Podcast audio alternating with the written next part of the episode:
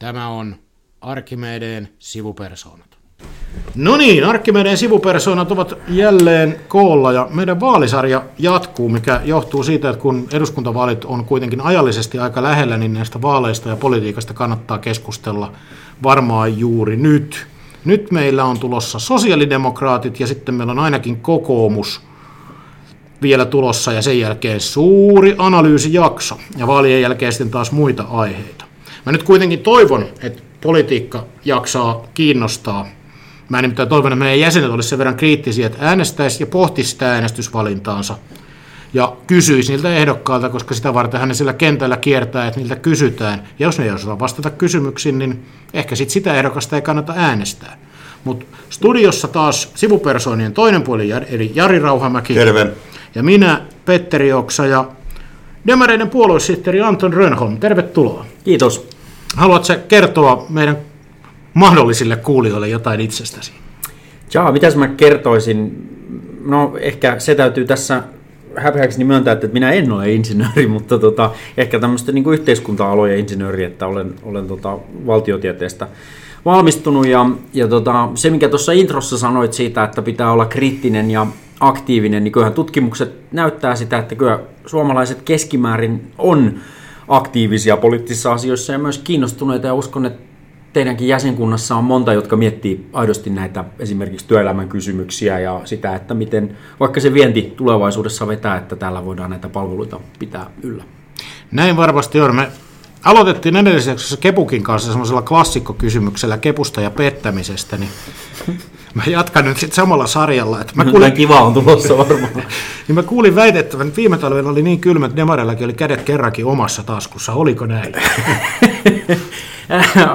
Ainakin pysymme pystyssä, siis kun on hyvät piikit tota, pohjissa. Sekin on varmaan insinööritieteiden tulosta, että joku on keksinyt semmoiset laittaa, että eiköhän, eiköhän tota, sanotaanko näin, että jos on oikein kylmä, niin sitten on varmaan hyvä pistää niin kuin kaikki kädet kimppaa sillä tavalla ja, ja, ja, ja katsoa, että se niin kuin, vähän niin kuin pingvinityyppisesti niin pysyy se lämpö siinä. Et sitähän mun mielestä yhteiskunnassa on kysymys, että on tajuttu se, että, että pystytään niin kuin yhdessä asioita hoitamaan. Juuri näin. No mitä demareille kuuluu? No kiitos. Oikein, oikein hyvää minusta kuuluu, että, että tota, kevät etenee tässä, ulkona valo lisääntyy ja meilläkin mun mielestä vaalit kun lähenee, niin on kirkastunut se selkeästi se, se tuota, asetelma siitä, että jos halutaan, että tämän tyyppinen hallitus jatkaa ja semmoisilla ratkaisuilla, mitä tässä nyt on, on tehty vaikka työelämän osalta, niin, niin tota, se on yksi vaihtoehto ja sitten on toinen selkeä vaihtoehto tämä meidän tulevaisuuslinjamme siitä, että katsotaan vähän pidemmälle ja pyritään sillä tavalla ö, rauhanomaisesti ja, ja tota, yhteistyössä rakentamaan tätä suomalaista yhteiskuntaa ja, ja tota, ainakin kalluppien perusteella se on näyttänyt ihan ihmisiä puuttelevan. Onko se ollut helppo löytää ehdokkaita näissä vaaleissa? Ähm, no listat oli monessa piirissä täynnä jo viime vuoden puolella ja nyt sitten ihan siinä, kun viimeiset taisi mennä pari päivää ennen sitä, kun, kun tota, piti loppujen lopuksi jättää tonne, että äm, on siinä aina haasteita, että saadaan semmoinen tasapuolinen lista, että on esimerkiksi sukupuolitasapaino. Meidän listallamme se on tasan 50-50, eli 109 miestä ja 107 naista. Tarkkaa työtä. Kyllä. ja, tota, ja, ja sitten muuten on eri alojen asiantuntijoita. Toiset tuntee terveydenhuoltoa, toiset työelämän kysymyksiä. Siellä on useampia luottamusmiehiä ja ja, ja tota, niin edelleen. Että, et kyllä siinä vaivaa täytyy nähdä, mutta kyllä ihmiset on niin kuin aika innokkaasti ollut, ollut lähtemässä, lähtemässä ehdolle ja erityisesti sitten tuolta ihan nuorimmasta päästä on mielestäni positiivista, että semmoisia niin alle 20 alle 25 ja on ihan eri tavalla näissä vaaleissa kuin vaikka viime kerralla. No mitäs, niin kuten sanoit, niin Kallup-nostetta on, niin ollaanko nyt sitten tämän tulevaisuusiljan takia Kallup-nosteessa vai onko tämä nyt vain oppositio mukanaan tuomaan nostetta, että hallitus on ollut niin huono, että sosiaalidemokraatitkin kelpaa? tota, äh, sopisi tietysti toivoa, että, että, tai uskoa siihen, että kaikki hyvä on aina omaa ansiota, mutta on varmaan niin, että tässä vaalihommassakin on sekä on niin kysyntää ja tarjontaa, ja Kysyntää tulee siitä, että vaihtoehdot on huonoja, on sen tyyppinen hallitus, joka on tehnyt epätasa-arvostavaa politiikkaa, ei ole hoidettu niitä oli sitten terveydenhuollon tai vanhustenhoivan palveluista tai koulutuksesta on leikattu, ja sitten täällä työmarkkinan puolella myös jatkuvia heikennyksiä. Kyllä siitä syntyy tietysti kysyntää sille vaihtoehdolle, joka, joka me pystytään toteuttamaan, mutta en nyt ihan pitäisi kynttilää vakanalla sen osalta, että, että se ohjelmatyö, mikä me on tehty, tehty tota, 450 puolueen jäsenen ja erilaisten ulkopuolisten asiantuntijoiden voimin tässä pari vuotta, eli tämä meidän tulevaisuuslinja 2030, niin kyllä se on, en mä tiedä vetääkö vertoja 60-luvun hyvinvointiyhteiskunnan näille niin kuin rakennuspalikoille ja sille valmistelutyölle, mutta ainakin niin kuin viimeisten vuosikymmenen aikana niin minusta on kistatta eniten on nähty vaivaa siihen, että, että miten asioita on, on punnittu ja nyt vaaleissa sitten nähdään, että, että kokeeko ihmiset samalla tavalla kuin me. Kaikkia vastauksiahan millään puolueella ei ole. Kysymys on enemmänkin se, että kuka on osannut edes esittää ne oikeat kysymykset.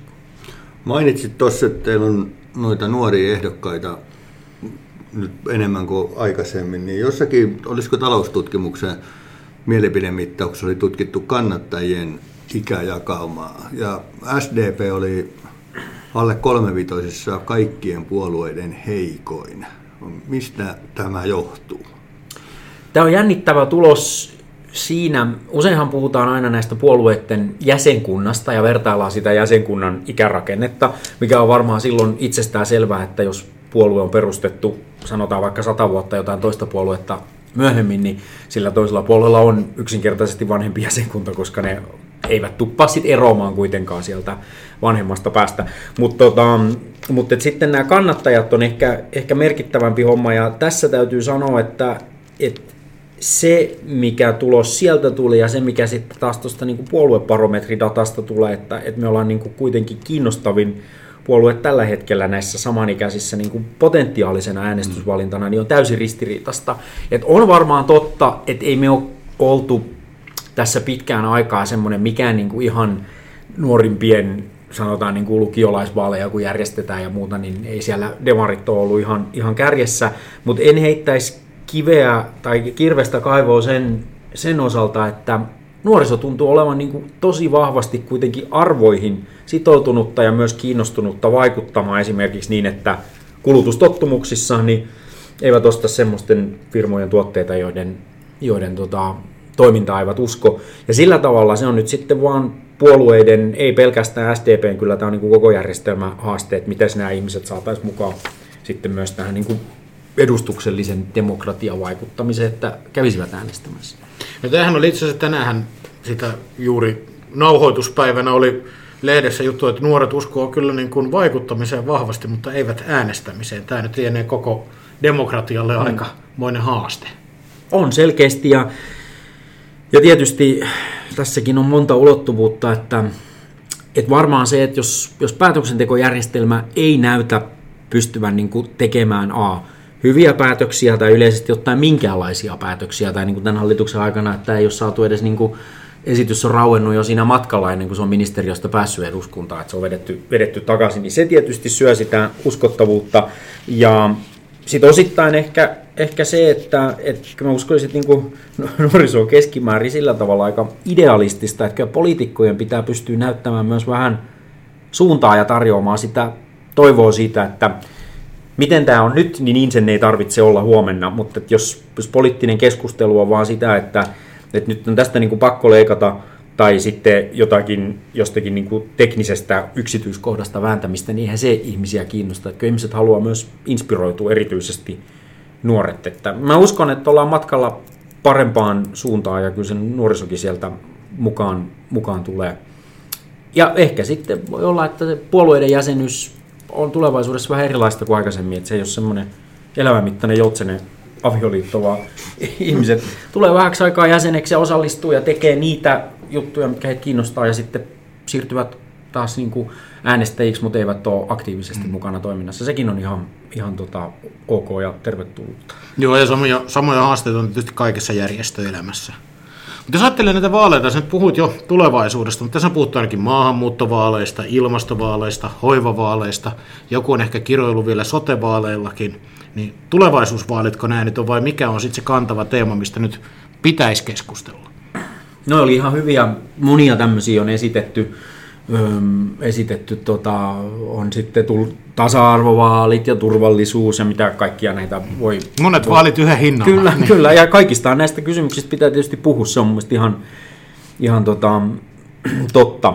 Mutta kyllä niin kuin keskimäärin vaaleissa olisi parempi puhua tulevaisuudesta kuin menneisyydestä, ja on kaksi tunnetilaa, millä ne sitten voitetaan. Mun mielestä amerikkalaisista esimerkistä näkee sen, että ne voitetaan joko toivolla tai pelolla.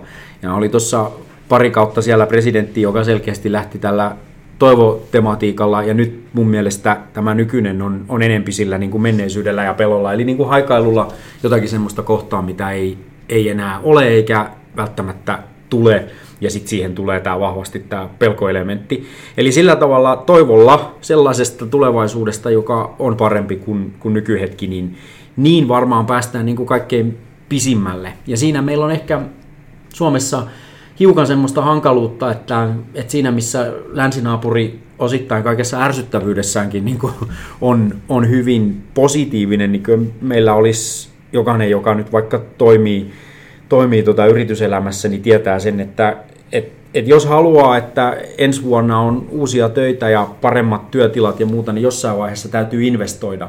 Mutta jos et sä usko missään vaiheessa uskalla sitä investointia tehdä, niin sit ei ole eikä, eikä tule. Ja tämä on semmoinen ero mun mielestä Suomen ja Ruotsin välillä, että siinä missä he odottaa aina, että jokaisen kulman takana on joku uusi kasvupyrähdys tai innovaatio tai hyvä juttu, niin meillä on vähän se epäilys, että mahtaako tämä nyt kuitenkaan kestää, tai tuleeko tämä liian kalliiksi, tai onko niin kuin joku idänkaupan romahdus mm. tulossa just. Ja se on, talous on sillä tavalla itseään toteuttavaa, että se on niin kuin osittain mielentila. Ja, ja tästä mielentilasta, jos pääsisi vähän toiselle jengalle, niin sit myös ne kasvuluvut voisi olla toisenlaisia. Niin, psykologista peliä, mutta voiko silloin puhua sitten, jos meidän suomalaisten mielentila on tämmöinen, niin voiko meillä uskottavasti puhua, toivosta ja tulevaisuudesta, että sä oot uskottava vaan, kun sä vähän synkistelet. Monet pidetyt poliitikkohahmot on ollut nimenomaan ne valtiovarainministerit ja muut, jotka on kurittanut kansaa. Tämä on ihan, tämä on ihan totta tuolla, äh, tästä on ihan muutama kirjakin tästä suomalaisesta niin kuin ajattelu, ajattelusta ja ei tietysti eihän se, sen, sen ei pidä olla siis semmoista mitään höttöä, vaan sen täytyy olla perusteltua toivoa, mitä sitten tarjotaan, mutta mut niinku, kyllä sen kukin omassa elämässään tietää, että et, et jos sanotaan, niinku, jos joka päivä nousee väärällä jalalla sängystä, niin se on aika raskas se päivä. Mutta sit, sitten jos ottaa siihen niinku toisenlaisen asenteen, niin se, se onnistuu. Ja kyllä mä uskon, erityisesti nyt äsken puhuttiin näistä nuoremmista sukupolvista, että, että kyllä niillä on niinku erilaisia olettamuksia. Samalla mitä samalla niin kuin niihin kohdistuu aika paljon painetta siitä, että hirveästi, hirveästi on vastuuta sillä yksilöllä, mitä kaikkea sen pitää pystyä tekemään ja itse päätö, päätöksiä jatkuvasti. Ja jotenkin taivassa on ihan auki, mutta sitten kuitenkaan ei se ihan niin ole.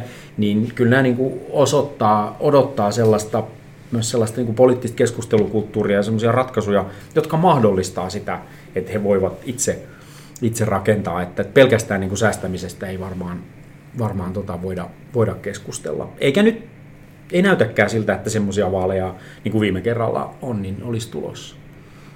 Onko puolueella jotain kynnyskysymyksiä, jos ajatellaan niin hallitusohjelmaa ja neuvotteluja niin tässä vaiheessa?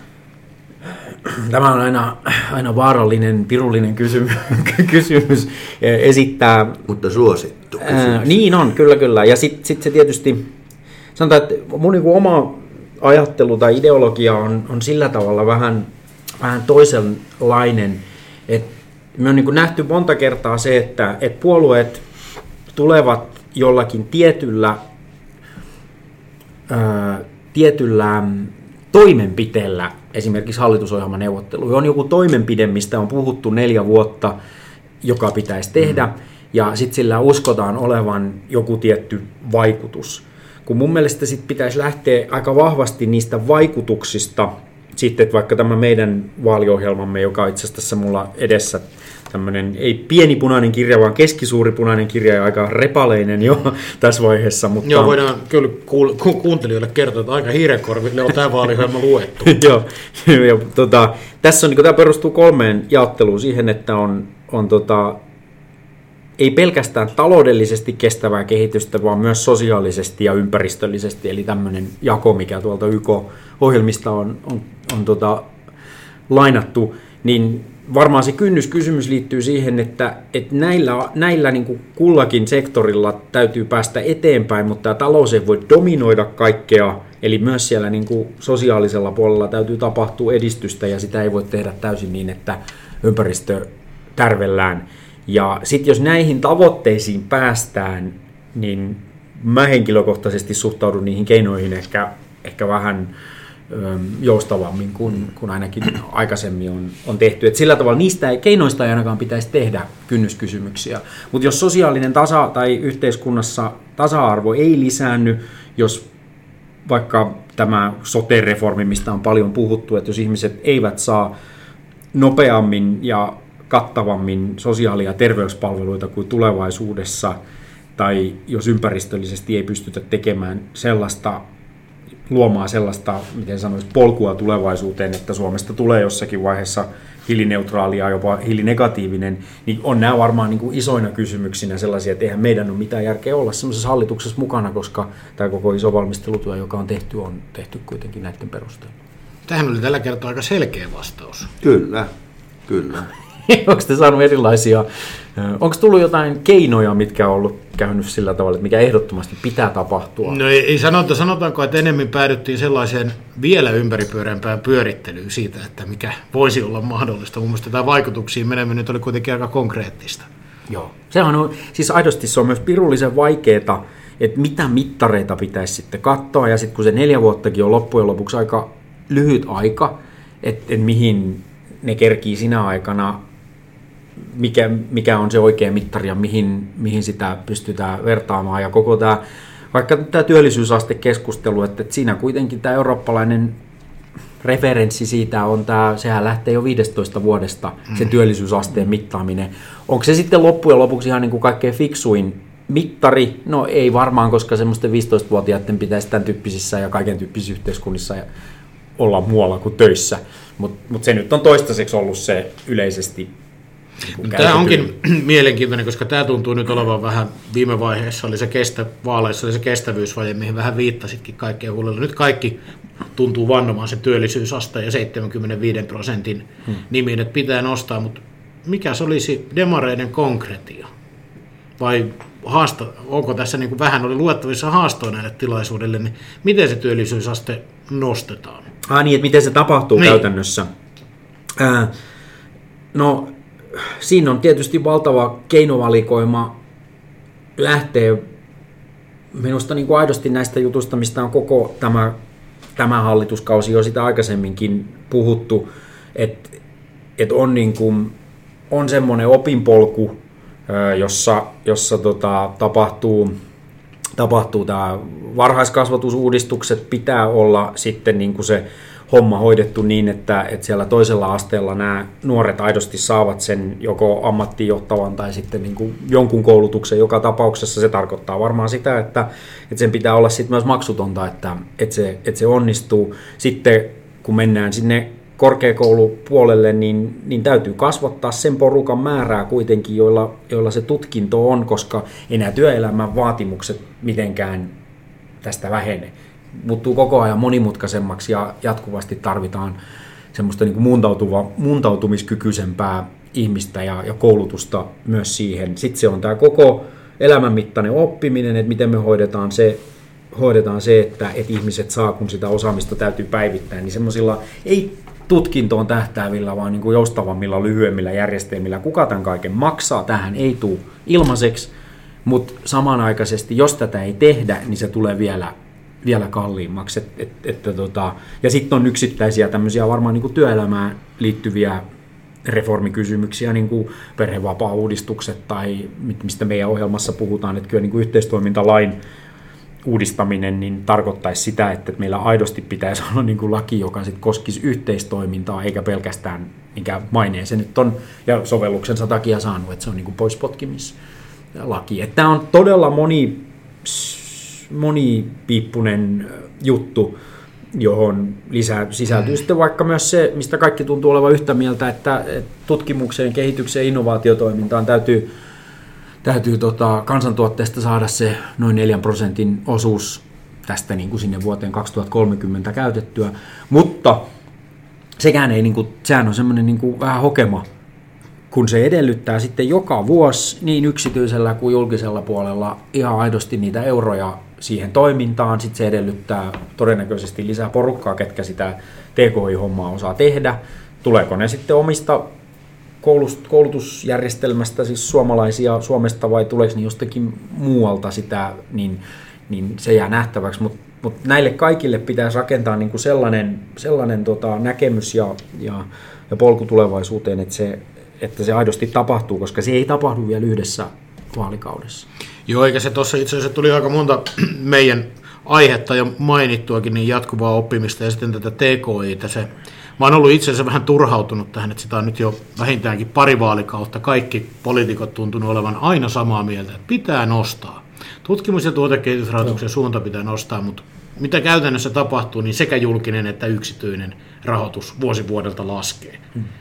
Ja se, että mä niin toivon, että nyt näissä vaaleissa se tuntuu olevan vielä käsin kosketentaa, että se 4 prosenttia tuntuu kaukaiselta, että päästä nyt ensin takaisin siihen kolmeenkin, niin hyvä olisi. Joo, ja siis tässä puhutaan valtavista, valtavista summista rahaa, ja sitten yksityiseltä puolelta helposti se, se, se niin kuin ensimmäinen huuto on se, että, että, että, että kyllä niin kuin julkisen pitää, pitää tämä, tämä kaikki hoitaa. No, on vähän vaikea yhdistelmä, tai, tai sanotaanko näin, jos jos ei haluta maksaa veroja, mistä sille julkiselle puolelle tulisi niitä tuloja, ja sitten itsekään haluta niin kuin sijoittaa siihen TKI-toimintaan riittävässä mittakaavassa, niin emme sitten oikein tiedä, mistä ne rahat ei ne niin kuin taivastakaan tipu.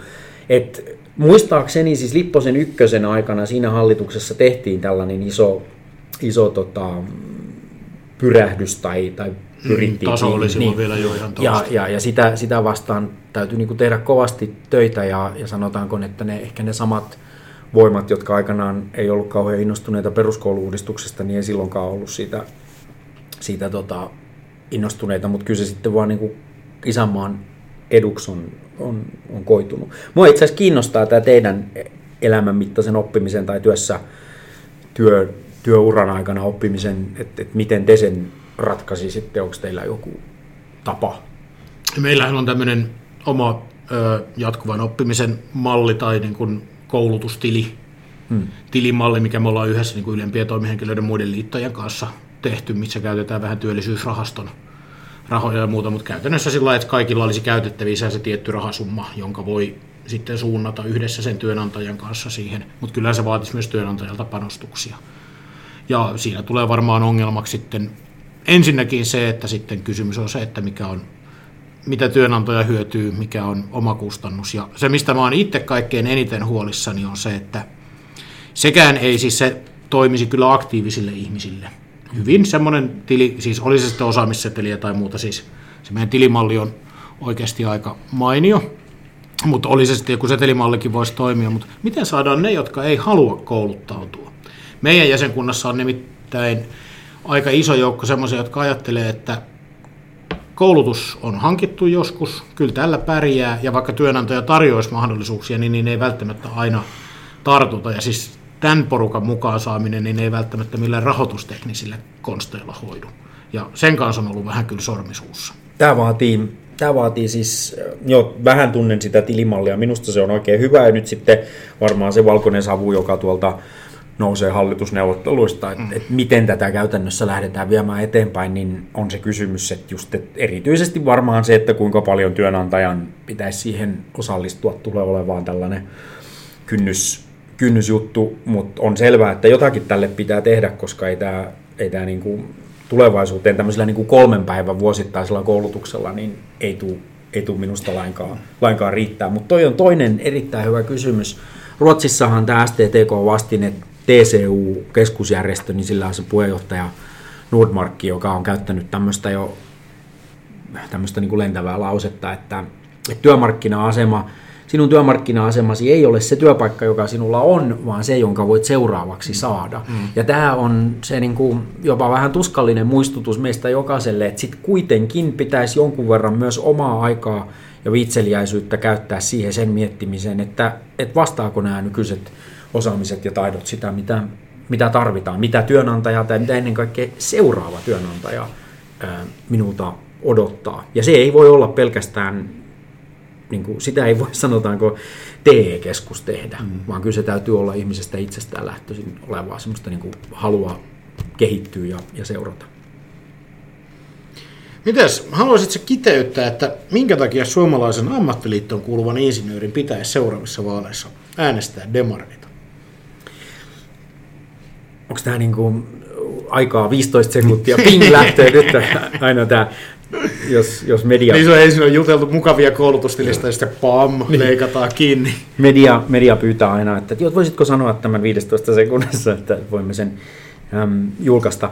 No, mä uskon, että, että siinä niin suomalainen insinööri kuin muukin, muukin tota, työtä tekevä väki, niin, niin näkee sen, että tarvitaan sellainen suunnitelmallinen, tasapainoinen yhteiskuntakehitys, joka ottaa huomioon nimenomaan tämän niin ympäristöllisen, sosiaalisen kuin sitten sen, sen taloudellisen puolen. Ja sosiaalidemokraateilla on aika kattava linja ja näkemys siitä, että miten me saadaan aikaan niin talouskasvua kuin, sitten se, kuin sitä niin ympäristösuojelua ja erityisesti sitten pidetään nämä palvelut kunnossa, että me ei heitetä romukoppaan tätä varsin toimivaa pohjoismaista mallia, joka toimii niin siellä sosiaalisten ja terveyspalveluiden puolella kuin sitten tässä työelämän sopimisen kulttuurissa, että, että kannattaa tarkkaan miettiä sitä, että minkälaista Suomea sitten siellä tulevaisuudessa haluaa ja, ja vähän sitä track recordia myös, että mitä tässä on niin ollut nähtävissä. Mites tota, äh, tässä verotuksesta oli tuosta aikaisemmin puhetta, niin tota, vihaaks demarit nyt sitten keski- ja suuritulosia? Et meillä tietysti suomalaiset asiantuntijat on hirveässä palkkakuopassa ihan aidosti kansainvälisesti verrattuna. Et Erityisesti no, insinöörit on kyllä, täytyy sanoa, kun katsoo näitä, että mitä vaikka Saksassa mm, mm on juuri se. maksetaan, niin, niin tota, siinä, siinä... Se on tietysti kysymys, mikä ratkaistaan työmarkkinoilla. Että kyllä. niin kuin, mutta et siinä on ja ehkä... niin alas ei valitettavasti voi verotusta laskea, että suomalaisen niin kuin työnantajan kitsaus pystyttäisiin kompensoimaan, että siellä pitää pistää järjestäytyä ja laittaa niin kuin kovaa kovaa vastaan, niin kuin tietysti varmaan kuulijat on ymmärtänytkin, että, että miksi liittoon kannattaa kuulua. Mm. No miten meidän verotukselle tapahtuu, jos demarit pääsee valtaan? Ähm, joo, me... niin kuin, ihan noin alas ei tarvitse mennä, mutta... joo, se ei tota, se verotuksen osalta, niin Mielestäni tämä on niin kuin hauska tämmöinen myytti siitä, että, että, että demarit on niin himoverottajia. Verotuksella on kaksi keskeistä tarkoitusta. Se on se, että sillä kerätään julkiselle sektorille varoja, että se voi pitää tuolla teitä kunnossa ja, ja hoitaa sen, että kukaan ei niin kuin kuole kadulle terveydenhuollon tai muun takia. Ja sitten se, että se taka, tasaa tätä eriarvoisuutta, josta myös ihan kansainvälinen tutkimus ja, ja esimerkit näyttää sen, että sellaiset yhteiskunnat on keskimäärin toimivampia ja onnellisempia, missä varallisuus- ja tuloerot ei ole ihan valtavan suuria. Eli kyllä meidän vero-ohjelman ajatus on, on se, että, että nyt on syytä siirtää verotuksen painopistettä sinne pääoman verottamiseen, suuria, suuria omaisuuksien verottamiseen, arvonlisäverojen puolelta siihen, että, että me pystytään ohjaamaan myös ihmisten kulutusta fiksumpaan suuntaan. Itsekin mielelläni tekisin usein fiksuja valintoja, mutta en välttämättä niitä sitten kuitenkaan tee, mutta jos siinä joku alvikannustin olisi siihen suuntaan, että jotakin fiksumpaa ostaisin, niin saattaisin niin toimia ja olisin ehkä ihan tyytyväinenkin siitä itse.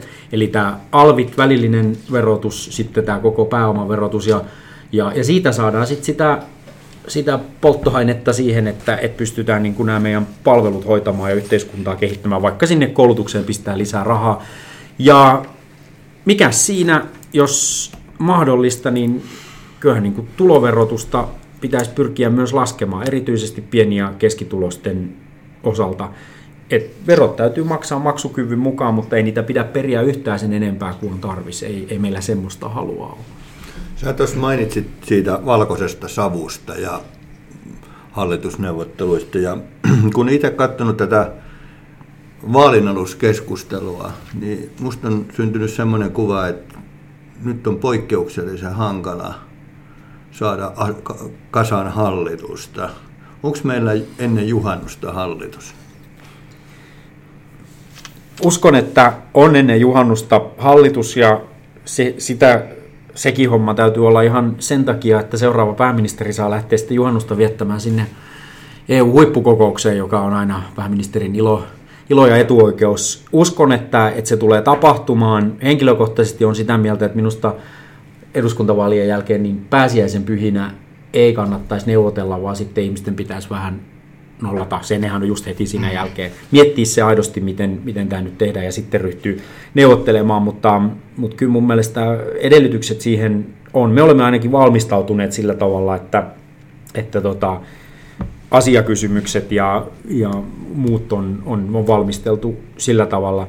Et toinen kysymys on sitten, että onko aidosti sellaista niin ratkaisun halua ää, niiden vaalien jälkeen, ja onko joku vetänyt jotakin tämmöisiä niin kuin joku puolue tai, tai henkilö jonkun tällaisen itsensä maalannut semmoiseen nurkkaan, että ei yksinkertaisesti halua tai, tai niin kuin pysty osallistumaan niihin neuvotteluihin. Sitä en toivo, vaan uskoisin, että, että tota, sitten ne käydään niin kuin puhtaalta pohjalta. Vaikuttaako eurovaalit siinä aikatauluihin?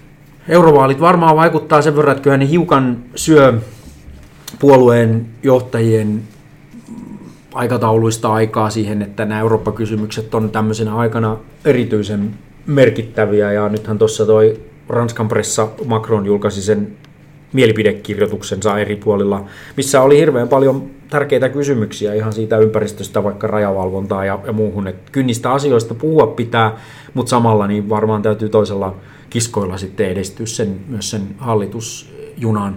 Et eurovaalien tulos on tärkeä niin kuin Euroopan tulevaisuuden kannalta ja että minkälaista porukkaa siellä on niitä päätöksiä tekemässä, mutta, mutta tota, kyllä niin kuin uskoisin, että ei se sillä tavalla Suomen hallitusneuvotteluja sitten, ei se niihin vaikuta, että ne täytyy hoitaa sen perusteella, mitä, mitä tota puolueet on jo etukäteen valmisteltu. Nyt tässä on aika paljon käyty asioita läpi, mutta tota, me kaivattaisiin lopuksi tämmöistä asiantuntijavinkkiä kun meillä on Jarin kanssa vedonlyönti käynnissä, että miten näissä vaaleissa käy. Jaha. Ja me tarvittaisiin nyt sulta sellainen hyvä asiantunteva vinkki, että kuinka monta paikkaa me voidaan demareiden kansanedustajaboksiin laittaa vaalien jälkeen? Ähm, eikö tuolla ole niitä vedonlyönti, kaiken maailman, mä en itse seuraa tätä, mutta tiedätkö näitä, näitä jotka tähän, tähän osallistuu tai, tai josta voi, jossa voi sen vetonsa käydä lyömässä. Meidän tavoitteemme on saada 50 kansanedustajan paikkaa, olla selkeästi suurin, suurin puolue. Kyllä se tota, sillä tavalla, jos katsoo näistä ihan lähtee sieltä jostakin Lipponen Jäätteenmäki taisteluista ja muista, niin on puhuttu 680 000 äänestä. Nyt viime vaaleissa keskusta sai 620 jotakin tuhatta ääntä. Et siinä 6500 000 äänen paikkeilla se pääministeri puolueen äänimäärä on, ja se sitten tarkoittaa jotain meidän laskemien mukaan noin 50 paikkaa, että, että tota, olisi kiva tietysti päästä muodostamaan sitä hallitusta ihan vaikka yksinään, mutta ehkä me nyt lähdetään kuitenkin siitä, että, että yhteistyössä tehdään muiden puolueiden kanssa, ja, ja tota, mutta selkeästi paalupaikalta. Ja nyt jos katsoo näitä viimeisimpiä kalluppeja, niin tuohon suuntaanhan ne suuntaanhan ne näyttää. Mm. Mutta että... No meni, veikkauksella menit kärkeen heti, koska Pirkkalainen viime viikolla Kepulle lupasi 4-5. Oliko se 49? Oliko se 49? 49 50 mennään kuitenkin mennään Sanotaanko, että, että, että todellisuuden mitatun, tällä hetkellä mitatun todellisuuden ja mun veikkauksen välillä aika paljon vähemmän prosenttiyksikköjä kuin Pirkkalaisen ja keskustan mitatun kannatuksen välillä. Mutta tota, et, et sikäli äm, ei, täytyy Riikkaa tuota, kiittää siitä, että hänellä on ainakin kunnianhimon tasoa, koska toi on niin kuin kuudessa viikossa ja jos se, kova ku, homma. Kuka uskoo tekemiseen, jos ei puoluesihteeri? Näin se, näin se tietysti on, täytyy olla. Hyvä, kiitoksia ja menestystä ja jaksamista vaalikevääseen. Joo, kiitoksia. Kiitos teille ja, ja tosiaan kuulijoille, niin muistakaa käydä äänestämässä ja tehkää kriittistä vertailua puolueiden välillä. No, hyvä. Kiitos. Kiitos. Thank you.